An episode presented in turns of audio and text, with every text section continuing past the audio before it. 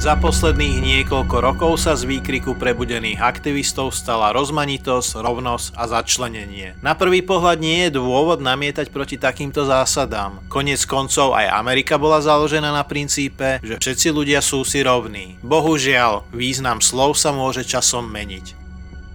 Namiesto vízie zakladateľov o rovnakých príležitostiach pre všetkých dnes použitie slova spravodlivosť označuje rovnaké výsledky pre všetkých. Implementácia tejto agendy spravodlivosti, akokoľvek dobre mienená, povedie k rôznym následkom.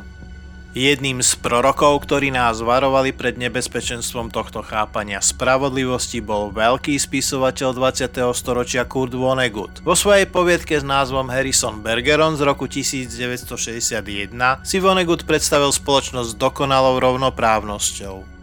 Nikto nebol múdrejší ako ktokoľvek iný. Nikto nebol ani silnejší alebo rýchlejší. Ako ukazuje Vonnegut, spoločnosť, ktorá sa snaží vyrovnať výsledky pre všetkých občanov nie je utopiou. Je to skôr hrôza z nočnej mory. Jediný spôsob, ako zaručiť rovnaké výsledky, je handicapovať všetkých, aby podávali výkony na najnižšej spoločnej úrovni. Presadzovanie spravodlivosti v dnešnej americkej spoločnosti pripomína Vonnegutovú dystopiu, no nikde to nie je nebezpečnejšie ako vo vzdelávacom systéme. Celý článok od Jacka Millera z portálu Minding the Campus, ako aj spomenutú poviedku od Kurta Voneguta si môžete prečítať v priložených linkoch tohto podcastu.